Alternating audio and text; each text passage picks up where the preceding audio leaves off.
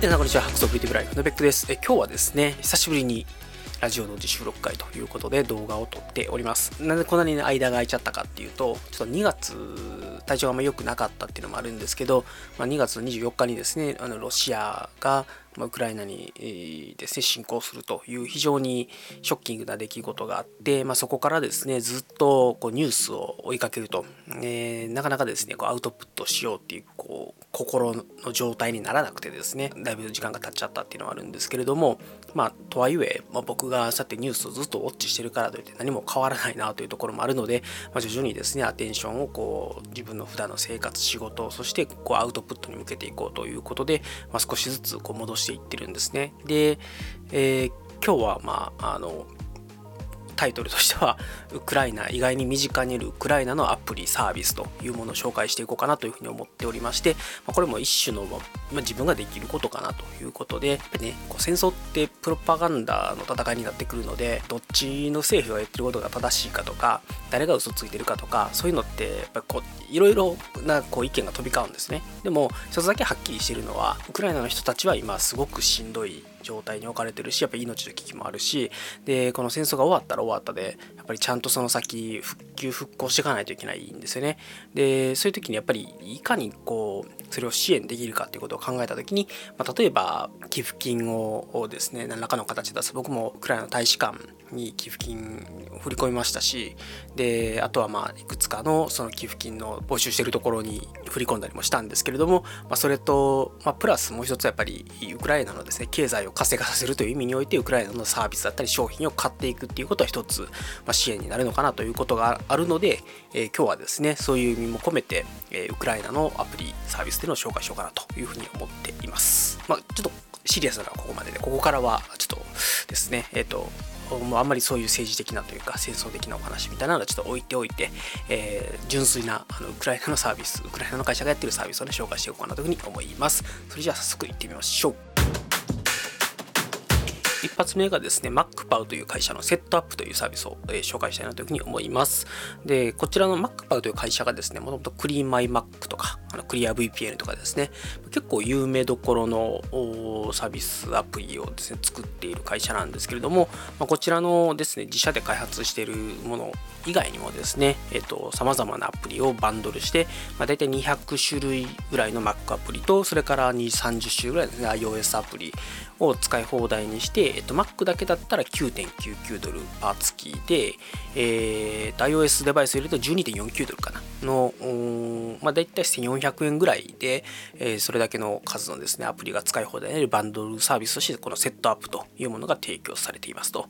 で、えー、僕が普段使ってるアプリでいくと、えーと、ユリシーズっていうマークダウンエディターだったりとか、ペーストっていうクリップボードツールだったりとか、まあ、そういったものですねが使えますというのと、まあ、先ほどの僕の場合だとクリア ブイピーエヌ 使いたいなっていうのもあってたりとか、あとはマインドノードですかね、マインドノードも使いたかったので、まあ、そういったものを足し合わせていくとですね、えーまあ、個々に契約していくよりもこちらを使う方が、まあ、その他いろいろなアプリも使えるようになってお安くて済むんじゃないかなということがあったので、このセットアップというのを使い始めたというのが今年のいちがつからかな、使い始めたという形になっています。で、まあ、その他ちょっと有名どころで iSourceX っていうマインドマップエディターもありますし、あとねすごいいっぱい開発系のツールだったりとか、あとはねバーテンダーとかね使ってみたらめちゃくちゃ便利だったりとか、まあ、タッチリタッチっていう、はいえー、と写真からねいらん何かものを消すみたいなやつがあるんですけど、そういうものもですね使えますし、まあまああのー、非常にですねあまりにもアプリが多すぎて全部は試せてないんですけれども、まあ、非常にお得なんではないかなというふうに思います。ということで、あのまあ一回ねこのセットアップっていうアプリ全部にひゃくしゅるい見れるので、どんなものがあるのかなって覗いてみてもらって、この中で自分が使いたいものがいつつぐらいあるとですね大体元が取れるかなという感じですね。まあ、僕の場合だとまあここに契約するよりはこれで契約した方があのだいぶ費用が圧縮できたということもあるので使ってますよというお話でした。はい、ということで MacPaw という会社のセットアップというサービス、ちょっとね次の機会でもうちょっとここを掘り下げて、このアプリこういうところが便利ですよというところを紹介していきたいなというふうに思います。はい、えっと、次に紹介するのがスカイラムという会社のルミナネオというアプリですね。でこれ写真をやられてる方だとこのルミナネオ、まあ、あるいはルミナ エーアイ というですねこの一つ前のバージョンご存知の方も多いんじゃないかなというふうに思います。あのー、まあ、結構ですね、えーと、エーアイ エンジンを積んでいい感じに写真を仕上げてくれる、まあ、レタッチソフト、今までだと現像ソフトだったんですけど、まあ、現像ソフトの域を超えて今だとまあレタッチあるいはまあ編集ソフトみたいな感じになるのかなになりますと、あの僕ちょっとセットアップに入っているルミナフォーですねを使っているので、えっと、まだ ネオ とか エーアイ とか使ったことないんですけども、まあいろいろ YouTube とかで見る限りだと、まあ、それはルミナ エーアイ の時代からですね写真の色味とか明るさとかをいい感じに仕上げてくれるっていうところもあったんですけど、でどうもルミナ ネオ のできることを調べてみると、まあ、なんていうんですかね、例えば空のいい例えば空を完全に変えてみたりとか、背景が全く別物になってみたりとか、あの背景がボケてない写真のですね背景をあのトロトロのボケに変えるとか、うん、完全にですね、まあ、現像ソフトの域を超えたレタッチツールみたいな感じで使えるようになっているっていうのが、まあ、このルミナ エーアイ とかルミナ ネオ のですね特徴かなというふうに思います。で僕もですね今はセットアップのルミナフォーを使っているんですけれども、ちょっとこのルミナ ネオ ね、あの応援の意味も込めて買ってみようかなと思っていますので、まあ、もしあの購入していい感じだったらですねまたこんな感じに使ってますっていうのを皆さんに紹介できればなというふうに思っております。はい、で最後に紹介するのがリードルという会社ですね。こちらの会社のアプリはどれもメジャーなので、あの一応全部僕の知ってるアプリでいくと ピーディーエフ エキスパート、スパークスキャナープロ、カレンダー、ドキュメンツですね、この辺の超メジャーなアプリを作ってる会社リードルっていうところなんですけれども、実はこれウクライナ企業やったんやっていうこう新鮮な驚きがあったので、まあ、そういう意味で、えっと、今回あの会社ごと紹介しているという感じですね。で、えっと、特にドキュメンツは、ま、あの iPhone のですねファイルアプリが出てくるまではもう実質そのローカルのファイル管理だったりとか、まあ、いろんなクラウドのストレージサービスとかのファイルを、まあ、いい感じに管理しようと思ってこのドキュメンツを使うしかなかったっていうのもありますし、それからですねスパークは、まあ、一時期メーラーで僕も使ってましたし、 Gmail の公式アプリが出てくる前は、まあ、ずっとこのスパークを使って Gmail を使ってましたね。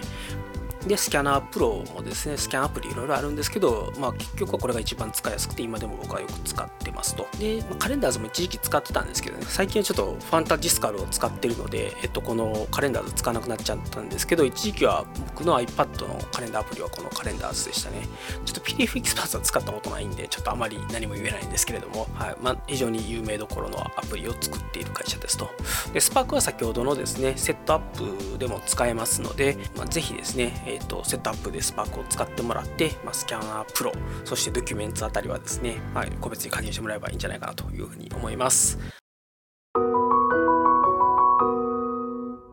ということで、えー、今日はですね大きくは一番最初にセットアップですね、えー、と MacPaw という会社のセットアップといういろんなアプリサービスのバンドルサービスっていうのを紹介して、で次に、えー、とスカイラムという会社のルミナ、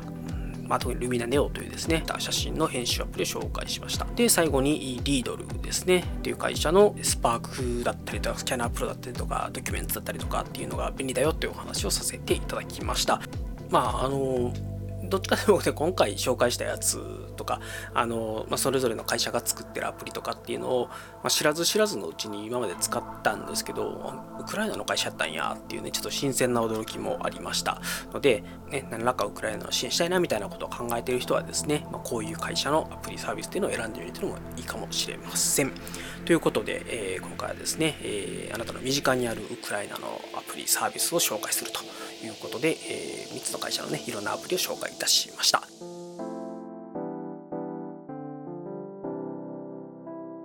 最後締めに入りたいと思います。こちらの番組ベックサックスレディでは皆様からのご意見ご感想お悩み相談等々を募集しております、えー、Twitter のハッシュタグハックスアンダーバーレディオの方にご投稿いただくか、えー、Twitter のアットマークベックいちにーよんぜろあるいはねベックいちにーよんぜろアットマーク ジーメールドットコム のメールの方にですねコメントご意見等々リクエスト等々いただけますと幸いでございます。ということで今日はですねこの辺で終わりたいと思います。最後までお聞きいただきましてありがとうございました。それでは皆様さようなら。